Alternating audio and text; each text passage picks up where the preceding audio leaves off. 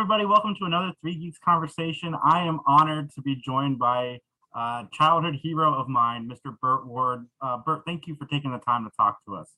Hello, citizens. I, I want to start off with your uh, gentle giants. How did you become so impassioned with uh, animals? Well, 27 years ago, uh, my wife and I moved here. We were living uh, at the beach or right near the beach and had a four story house overlooking the water. is fantastic. And, and uh, we have a, a daughter. And uh, here you got a little three year old running around on some of these decks that were 40 feet above the ground. And we're like, oh, no, no, no, no, no. I'm not going to worry like that. So we decided to move inland. We moved here uh, to a city called Norco. It's like the last Western town in America where horses have the right of way over cars. Uh, you drive down the road, and instead of the dotted white lines, you have the dotted red, white, and blue lines. I mean, this is like, you know, all America type thing. and we decided that we'd get a pet for our for our daughter to grow up with a dog. And my wife had grown up with Irish Wolfhounds. I always wanted to have a Great Dane, and we started on a search and we found out about rescuing. So we rescued a Great Dane. And then we heard of a couple of others that needed rescue, and we rescued one more. And uh, then uh, we figured the other ones that we heard about that needed rescue were still in people's homes. They weren't in a shelter where there was an immediate chance of death.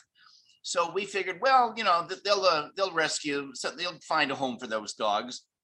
And it turns out, as we found out later, that uh, all the dogs that uh, just about every one of the beautiful Great Danes were put to shel- uh, put to death in shelters because they couldn't find somebody to take it. And I don't know if you guys know anything about rescue, but um, rescues are rescued by breed. So there's a Chihuahua rescue, there's a German Shepherd rescue. Just about every breed of dog has a rescue. But the lady in Southern California that had been rescuing Great Danes herself had died. And so now all the Great Danes in Southern California that had to be given up were going to shelters and being put to death. And these, I don't know if you've ever enjoyed the company of a Great Dane, but these are true gentle giants. I mean, that believe it or not, the bigger they are, the more gentle they are. So it was the first week in August of 1994. I said to my wife, Tracy, I said, you know, we can't let these dogs die. I mean, they're just so wonderful. Why don't we just start taking them? Okay. And I'm sure within a couple of weeks we'll find somebody else to take them over you know? But we do our good thing you know our good deed. Well we didn't find anybody. In fact it's been 27 years and we're still looking for that people to take them over. But by the end of august of 1994 you know within three weeks of when we started in our home we had 102 great danes full size. 102 plus plus 62 puppies under seven weeks of age. We never bred a dog, but we rescued litters that shelters would call us up and say, "Hey, we just uh, got this litter, and it's you know not safe in a shelter. There's potential for disease. Can you you know get puppies out of shelters?" So anyway, we had all these dogs, and and so we started caring for them, and we really started to learn. I mean, think about it. If you have a minimum of 50 dogs in your home for 27 years believe me, you learn how to care for dogs. okay. And uh, so, uh, and, but one thing we found out was that the giant breeds tend to have shorter lifespans. Great Danes traditionally only live seven to nine years. Mastiffs and Irish Wolfhounds, six to eight years. I mean, it's what an injustice to only be on this beautiful planet for such a short period of time. So the ones that we didn't adopt, and we adopted 15,500 as of about three years ago, we stopped counting. But the ones that we didn't adopt, we kept them here. And when they would die, it was so devastating for my wife and I. And we, we said, we got to find a way, if there is a way to help them live longer. So we developed a way of feeding these dogs and by caring for them in a unique way that average dog lived about three years longer. I mean, and that's pretty spectacular by itself. Great Danes that were living seven to nine years were living 10 to 12 years. And and and and and we said, well, geez, is there anything else we could do? So we thought, well, the only thing else is make food. And we thought if we made like the best food and we could afford it for our dogs, the best food there is, um, we could maybe pull out another year. And what we found out when we hired all these nutritionists upset us so much. I want to share it with your viewers and listeners that we never got over it. And what we found out is that every pet food company knows something the average person doesn't know, which is the more fat content you put in the food, the hungrier it makes the animal. And you know, there's a human correlation. About 10 years ago, a movie came out called Supersize Me, where Morgan, uh, um, uh, this gentleman had gone into um, McDonald's every day for a month, gained 55 pounds, and nearly died from the high fat content. So we said, well, we're not going to have a high fat content. And, and I don't know if any of you have dogs, but if you do, or cats, go feel your animal's food when you get home tonight. I mean, rub it in your fingers, then put the kibbles down, rub your fingers together, and see if you don't feel that slightly greasy feeling. Well, it's on all the foods we've ever felt. And you say, well, how, how bad can that be? Well, it's animal fat. And if you think it this way, uh, would you take a can of bacon grease and pour it down your garbage disposal? Well, of course not, because you know that unlike water that evaporates, animal fat coagulates. And when it hardens, it's like cement. And if you took a can of bacon fat and poured it down your garbage disposal and you let it sit there for four or five hours, you'd be buying a new garbage disposal. So here's my point. When you realize that animal fat will ruin metal, what do you think animal fat sprayed onto the outside of every single kibble of every single bite your dog takes? What is it doing to your dog's arteries and intestines? Huh? It's killing them. It's shortening their lives dramatically. So by by not doing that, plus having non-GMO, I mean, most people have heard of non-GMO, meaning no genetically modified organisms in the food. Between those two major things, plus some other smaller ones, we've got dogs living to 27 and a half years, including giant breeds. Dogs running around like puppies in their 20s. And every week we get about 1,100 people contacting them, contacting us. And many of them say the same thing, which is, I don't understand. My dog is having a hard time getting around. He's nine years old. And I'm watching videos of dogs running around like puppies in their 20s. What is it? Are, have you discovered the fountain of youth? I say, no. I said, believe me, I wish I had because I'd be drinking from it.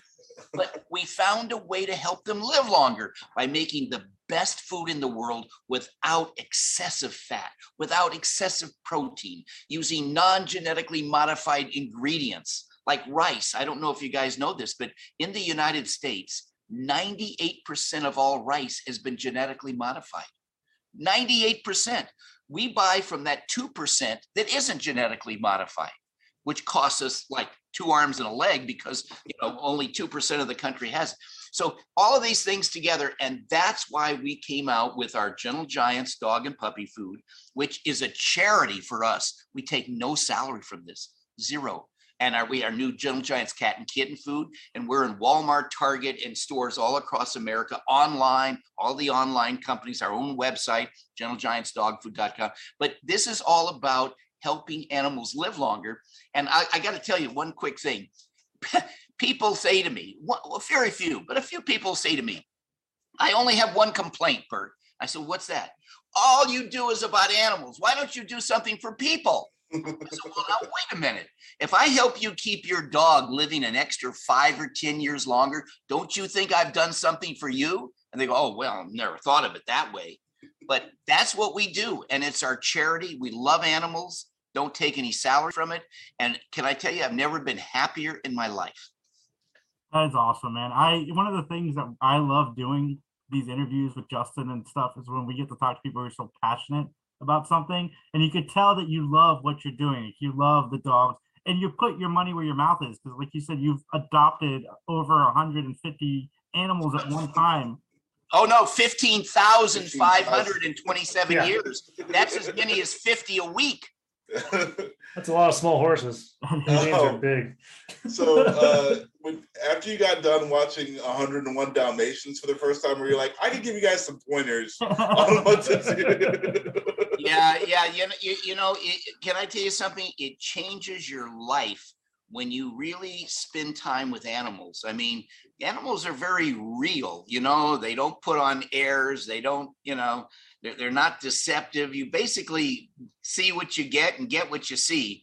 And um, and they're incredibly loving. You know, I mean, I if any of you have pets, cats, dogs, I mean, they they they live for their pet parent. I mean, that is their whole life. You know, you can come home from the worst day in the world, and yet that dog is just so happy to see you. You know, and it's and it, it and all they want is your love. I mean, my goodness, you know. I mean, look, I have two children, two human children, and I've had fifteen thousand five hundred dogs. Okay, and about three to 500 cats. That's how we developed our cat food. And, and let me tell you, I love my human children, but I will have to say something about pets, okay? Of the 15,500 dogs that I've rescued and 500 cats, not one of them has ever asked me to buy them a car. I maybe you just don't understand what they're saying, Burt. Like I, I don't you know. I mean, with your dog food, they'll be old enough to drive. Yeah, there you go. That is awesome. Everybody go check out gentlegiantspetproducts.com. I will have the link all over our social media and in the description down below. So click Thank the link, check it out. I know I am because I, as we were researching all this, I, I myself, because I remember when I got the dog I have now, I was told do not get kibbles and bits. So I had I buy some expensive food. I don't know if it's you know how great it is, but I'm definitely gonna look into Gentle Giants because Well, here's what we found out. Here's what we found out. It doesn't matter, in, in my opinion, if you buy the cheapest or the most expensive. Every one of these companies knows the same thing. so, you know, you can spend more. I mean, you know, it's like people said, Whoa, did you hear about Rolls Royce coming out with a cigarette? I said, Well, I wouldn't smoke it. I said, All it means is that you're going to die in style if you smoke it. You know, Yeah. I mean, uh, and it's not, you know, it, what it is, is doing something that's helpful for the animal, pure nutrition, not all these fancy things. And by the way, you know, you go in a store and if you look in a pet store and you look up on the shelves, you see these pet foods that have this enormous amount of protein. Why do they do that? They don't do that because the pet needs it. No, it's because studies have shown that the average person who doesn't know too much goes on a shelf and says, well, wait a minute, this dog food has 24% protein and this one has 28%, but oh my gosh, the one in the middle has 30%. And and can I tell you something? It short that shortens dogs' lives as well. And it so it, it you have to really look through the get rid of the marketing and look what is pure wholesome nutrition for your pet. And that's what we offer. Oh, and uh, I uh, I had a, a big dog, a Rottweiler named Carl. Um, he died a few years back, but uh, I'm just thinking now, like, man, like to have him around for a few more years would have been would have been just amazing. What- And then, and then also, you know, like uh, my mom, who was uh, it was it was her dog, but uh, she was put off from big dogs, you know, because they have they only have the shorter lifespan. So she's Right. like, I don't want to do that again. You know, I want a dog that's going to stick around for a little bit longer. So you know that means that the door is shut for for for bigger dogs and stuff like that too. You're, Um, you're absolutely right, which means that they end up being put to death more often. But you know, on our website, gentlegiantsdogfood.com, we got a, um, I got an email last August. I guess it's now a, a little over uh, a year, and uh, this email was from somebody I didn't know. He said, uh, "Dear Mr. Ward," he said, uh, uh, "I've been feeding my German Shepherd your food for 15 years. He just died, but he was 23 years old. Now, 23 years old for a German Shepherd." Unheard of. Yeah, that's You know, wonderful. And and so all I'm saying is that you can have wonderful stuff and you can have your pet longer. And we tell everybody, come to our website, read about our special feeding and care program. In other words, we feed dogs differently than other people. They say, well, how, how can that be that different? Oh, it's dramatically different. We elevate their food so they never lean down. They only tilt their head down. We feed our dogs and, and cats five or more times a day, smaller, more frequent meals. People say, well, why would you do that? I said, hey, use the human example. If you were at your doctor's office and you ask your doctor the following question Doctor, am I better off eating one or two big meals a day or four or five smaller meals? What do you think your doctor would say? Well, they're going to say four or five smaller meals.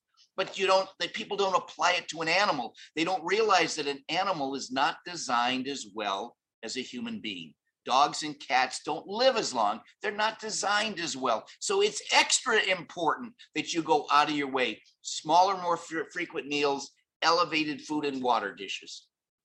Well, I again, if you guys aren't convinced by the passion behind the man, like just you can go and you can find all this research online. And I I'm definitely checking that out because my dog is like my closest friend. And if anything happened to her, I would go nuts. So I will be I'll be running out to the stores. Like everybody, again, go check out gentlegiantspetproducts.com.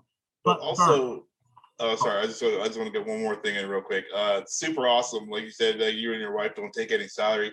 Like I really dig that. Like that, just have people do good things just because they're good to do. Uh, like it's really rare, I think. And especially for you know a company like you're saying, you're, you're in Walmart, you're in Target, like you're you're you obviously could be out there for the buck, but like it's really cool that you're doing a good thing because it's a good thing to do. Well, you know, but there's also another reason why we take we don't take anything, and that's because think of the people out there that have pets. Sure, there's lots of families and they do very well, but there's also some elderly people, people that maybe their kids have grown up and moved out, maybe they have a spouse or they no longer have a spouse, and maybe that dog is the last thing in the world they have, and they're on a pension or a social security, they don't have much money, and they just love that animal. That's why we do this, so that everybody can have a chance for their best friend to live longer and healthier. That's why we do this. Yeah, that's super awesome. I really appreciate that. I, I gotta say, uh, growing up with Max, uh, he was always the Batman guy, but I was always a fan of Robin. I, I, I, I I feel like they come together. It's not like I did Oh, yeah. like Robin. You both, well, Batman and Robin, they, they're the dynamic duo, guys. I'm just saying, like I, I looked up to Robin, specifically your Robin. I remember back um, in the '80s, it was on from seven to eight on Fox. So every night from seven to eight at Fox, I was there in front of my television to see how they got captured and then eventually how they got away. And Right. you've had the privilege of playing Robin now for 60 years because you came back and played him again in um Supergirl at the very beginning, walking a dog again. There you go. Well, uh, Dick Grayson, yeah. But I also played Robin with a voice in two uh, um, movies from Warner Brothers. Oh, they came out in uh, 2017, 2018. Uh, Adam West did the voice before he passed away of, of Batman. And in the second movie, um, it was uh, Batman versus uh, Two Face. And uh, here you have Adam doing the voice of Batman, and I played the voice of Robin. And Two Face was played by none other than William Shatner. So here you had in a movie that the two most iconic television shows represented. I mean, Batman and Star Trek. I mean, you know, uh, what, what a, you know, I wish Leonard Nimoy were around because we would have loved to have him too. But what a great thing! And Shatner was great to work with. I mean, very sharp, very, very brilliant man, and it was just so much fun. And he did a great role as you know, as this evil villain. He was fantastic. Oh, I was so excited when I saw. I'd, I've been saying for years and years before those came out that I wish they'd go back and revisit some of these things that we love and bring the cast back and maybe do an animated thing if they they can't do it live action because that'd be fun to watch. And sure enough, they were fun to watch, especially the one with Two Face because Yeah. Shatner was around in the '60s and you could Absolutely. totally see him portraying Two Face. Yeah, you know, even Adam and I tried to revive ourselves in a TV series about Batman and Robin being older. You know, I mean, there's a lot of humor that could be like, you know, Batman's retired and all of a sudden crime is rampant, kind of like what's happening now in our country, right? Mm. And and so they come to him. That Co- Commissioner Gordon says, you know, Batman, I know you haven't done anything in all these years, but we really need your help. So he goes to his closet and he and he there he sees his costume and he's beating the dust off the costume. And here they, they- you know he calls me and I'm trying to get the tights up over my legs. It doesn't fit as well. You know, I mean, you could have the most fun thing. People would be crying, laughing, and having so much fun. You guys kind of did that with Return to the Batcave. Yeah, yeah, yeah. Well, we did that. It was a little different, but it was, yeah. And that was um Sunday night movie of the week. Uh, either s- see, I think it was CBS. You know, Mhm. movie of the week. Uh, so it no, it was a lot of fun, and uh, it was the, that particular movie was based on his book and my book. You know, where they kind of pull parts of each book out and put them together to create uh, that hour and a half movie. I think uh, Batman 66, uh, The Dark Knight Returns, mashup would be genius. Uh, that, that I think that would just be a lot of fun. Um, what what would you say? Who was the your favorite like off-brand villain that you would have come back? Like, like if you're doing something like that, I mean, like, Well, it- here, let me explain. For me, I was 20 years old when I got the role, turning 21, and every week we had a different star who guest host, a guest guest as a villain. You know, um, uh, Julie Newmar was Catwoman, Cesar Romero was the Joker, Frank Gorshin was the Riddler, Burgess Meredith was the Penguin, and then you had, you know, Vincent Price was Egghead, and all these famous people. And for me, I mean, I was like a kid in the candy store because every week this was somebody I either saw on television or I watched in a movie theater. I mean, these were all, you know, very recognizable to me. And so I, I got a kick out of all of them. And then, you know, Batman became the number one. Oh, let's see here. Oh, upgraded here. Okay, the movie. Uh, Batman became the number one and number two television show in the entire world. And every actor and actress wanted to be on our show. And of course, there wasn't enough roles. That's when they created that scene of Batman and Robin, you know, climbing up the outside of the building, and then a window would open. And you'd have a different celebrity every week. So that added one more celebrity each week. And the very first one was none other than Sammy Davis Jr. Okay. Then you, we had like, oh, Jerry Lewis, Don Ho, uh, you know, Colonel Klink, Lurch, Betty White. I mean, Dick Clark. We had like everybody that was prominent, you know, uh, got a chance to to open the window and you know have some dialogue with Batman and Robin. Is Betty White eating Gentle Giants because she's doing so well? I love Betty White. Yeah, she yeah she's very impressive, very very impressive. Uh, but um, seriously, back um, how how was Sammy Davis Jr.? What was he like? uh, incredible. Just, I mean, he was what you- he was exactly as you would see him on television. Hmm. Very nice, very friend. Every one of these stars, I was so impressed with how, I mean, dignified in a very real way they were, and how how how they they they took acting as in, in such a serious way, and yet they loved our show because our show was one of the only shows that they ever got to be as big you know the character that they were life you know the joker's laugh or the riddler's laugh or the the all the kind of you know the these heinous villains it's so much bigger than life. And you know kids our audience was the entire spectrum of people. Children loved batman for the hero worship okay? Adults loved our show for the nostalgia of the comic book they read. And at the time in the 60s the hardest audience to get were teenagers and college kids. And the reason why that was a rebellious period where everyone to be out cruising the uh, you know the the outdoor drive-through restaurant on a Saturday night or Friday night, and and we pull those kids in by the fact that we had the double meanings and the the innuendo and uh, the uh, campy style you know and all of that and uh, i heard from people at the time that like in the colleges they would get to a, a big dorm area or cafeteria an hour and a half in advance just to get a seat to be able to watch batman. It was it was phenomenal. I mean women had batman hairdos. I mean it was just like you just almost can't believe and, i will tell you this you might find interesting. The opening night of batman uh, had a Nielsen rating of a 55 share. And what that meant was that of all the televisions on in North America, that included Mexico, US, and Canada, 55% were watching Batman. And all the other regional, local stations, and even the other two networks shared the other 45%. It was bigger than any a Super Bowl has ever been in terms of an audience. And it, you know, and it just at that point, you know, it just blew out all across the world. We were in 400 countries, Batman. So I, you get this role. You're you're you know young twenty something guy, uh, and now you're being watched all over the world. Like, how did that?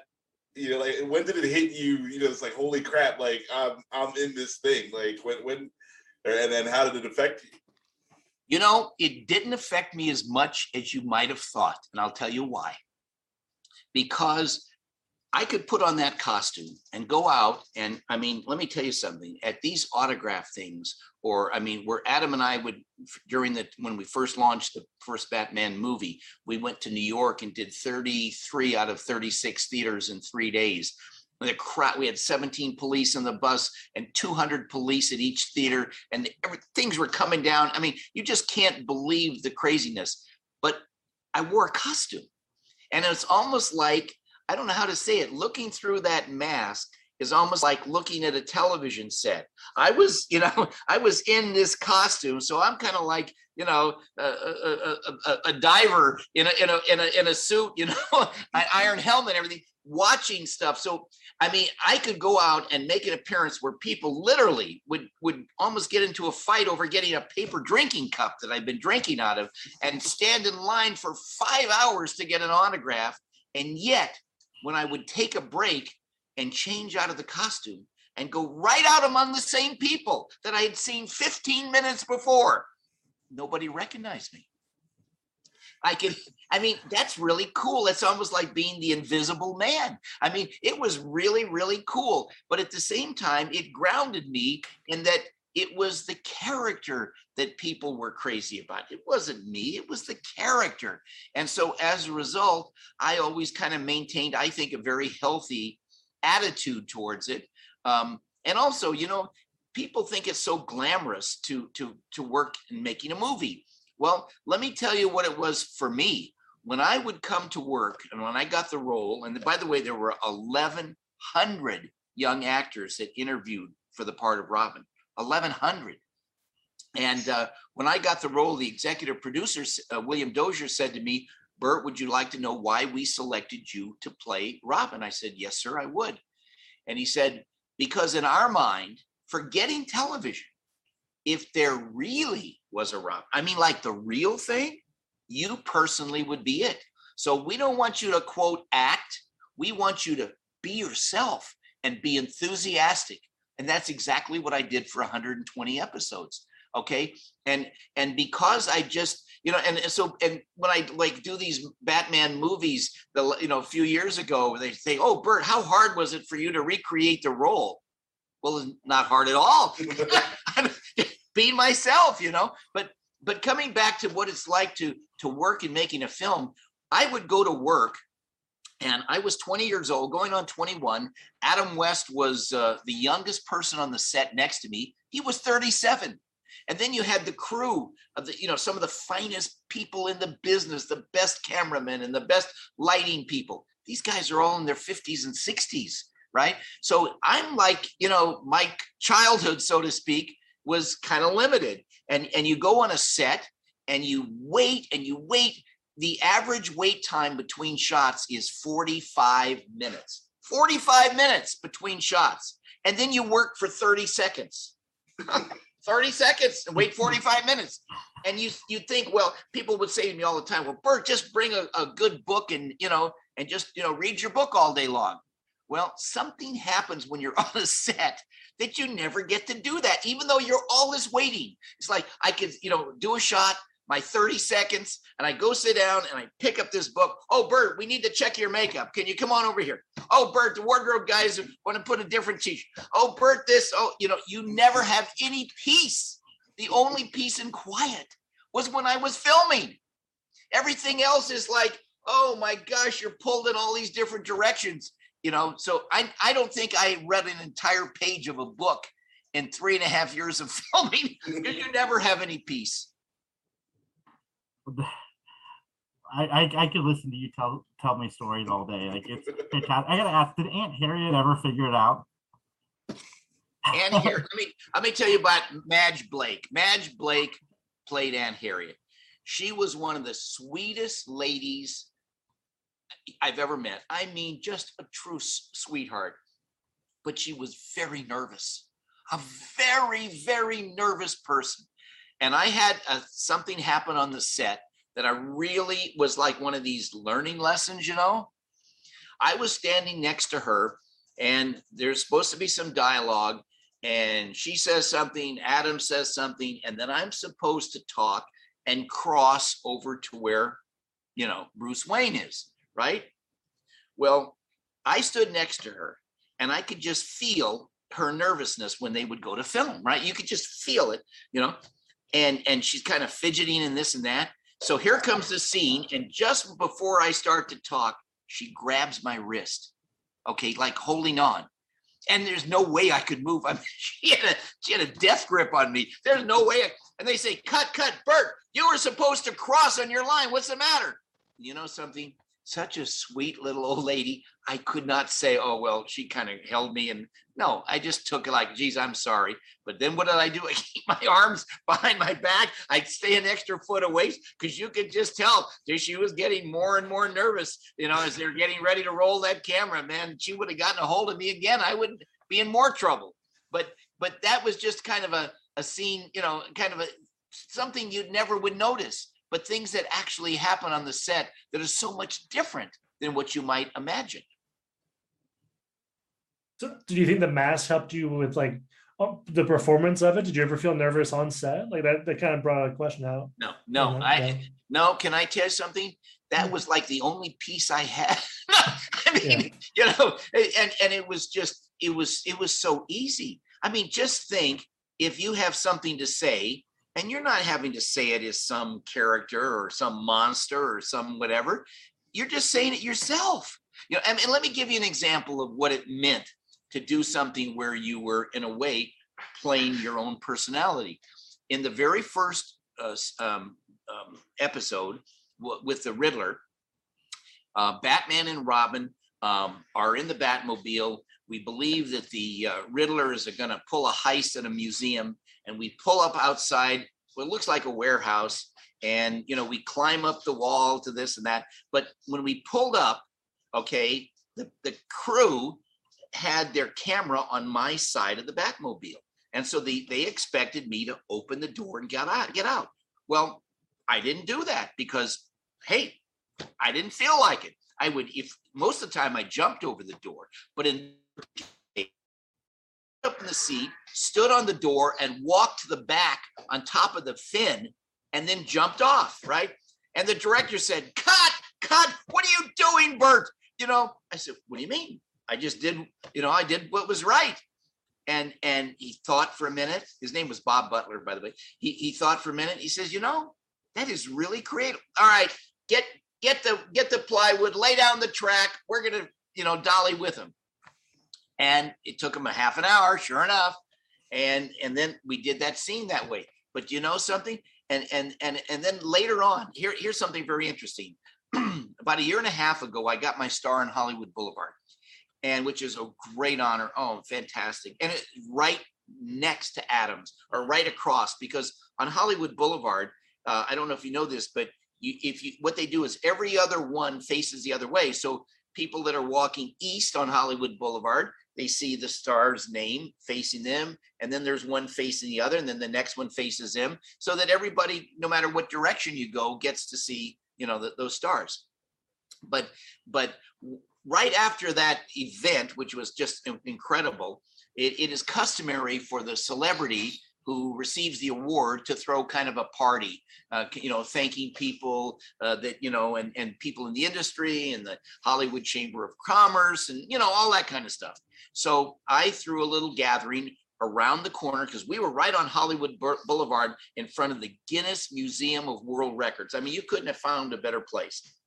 But right around the corner is the famous Hollywood Museum. So I threw this event there, and unexpectedly, I mean, although I laid out found out it was it was intentional, Robert Butler, the director of the pilot episode, okay, the first director I ever worked with, came to the event, and I just went nuts, and I hugged him, and I couldn't believe it. It'd been 55 years, all right. And he told uh, to give you a little inside scoop. He says, "Burt, I have a story to tell you." I said, "Okay," and I said, "Yeah." He says, "Before we started working, the first day on the set, the executive producer came over to me and said, "We just hired this young kid to play Robin, and you know, I mean, he, he seems right for everything, but I don't know. He's never worked with a director before. I don't know. You know, I want you to go talk to him and see if you can work with him or see if there's going to be a problem. Okay. And I remember he came over to me and said, Can I speak to you for a few minutes? I said, Sure, uh, sir. You know, I mean, and, and I was very, I was always brought up to be very respectful. Yes, sir. No, sir. That kind of thing. And I remember he asked me just some simple questions or whatever it was. I don't remember the questions, but but and then I, I never thought of it again until 55 years later. He said, I went back to the executive producer, and the executive producer said, Well, what do you think of him? Do you think you could direct him? He says, Let me tell you something. This guy is such a natural. When something is a natural, don't mm with it. Leave it alone because what he does is going to be far better than I ever dir- could direct him to do. And what a great, and I was so blown away because when I started thinking about it, yeah, I never told him I was going to walk on the uh, side of the edge of the car. I never told him when I would jump out of this or do this, and they would stop and they would go back and film it because it was so um, original and so unrehearsed and and and there's something about and like Adam and my relationship. I got to tell you something. Adam and I had a chemistry. I- mean, I adored the man. We we got along so well, which is traditionally not true because there's a lot of competition and like who's the big star and all that stuff. No, no. Adam and I, I met him at the screen test. He and I screen tested together. I met him 15 minutes before I screen tested. Uh, They said, uh, Burt, I want you to meet the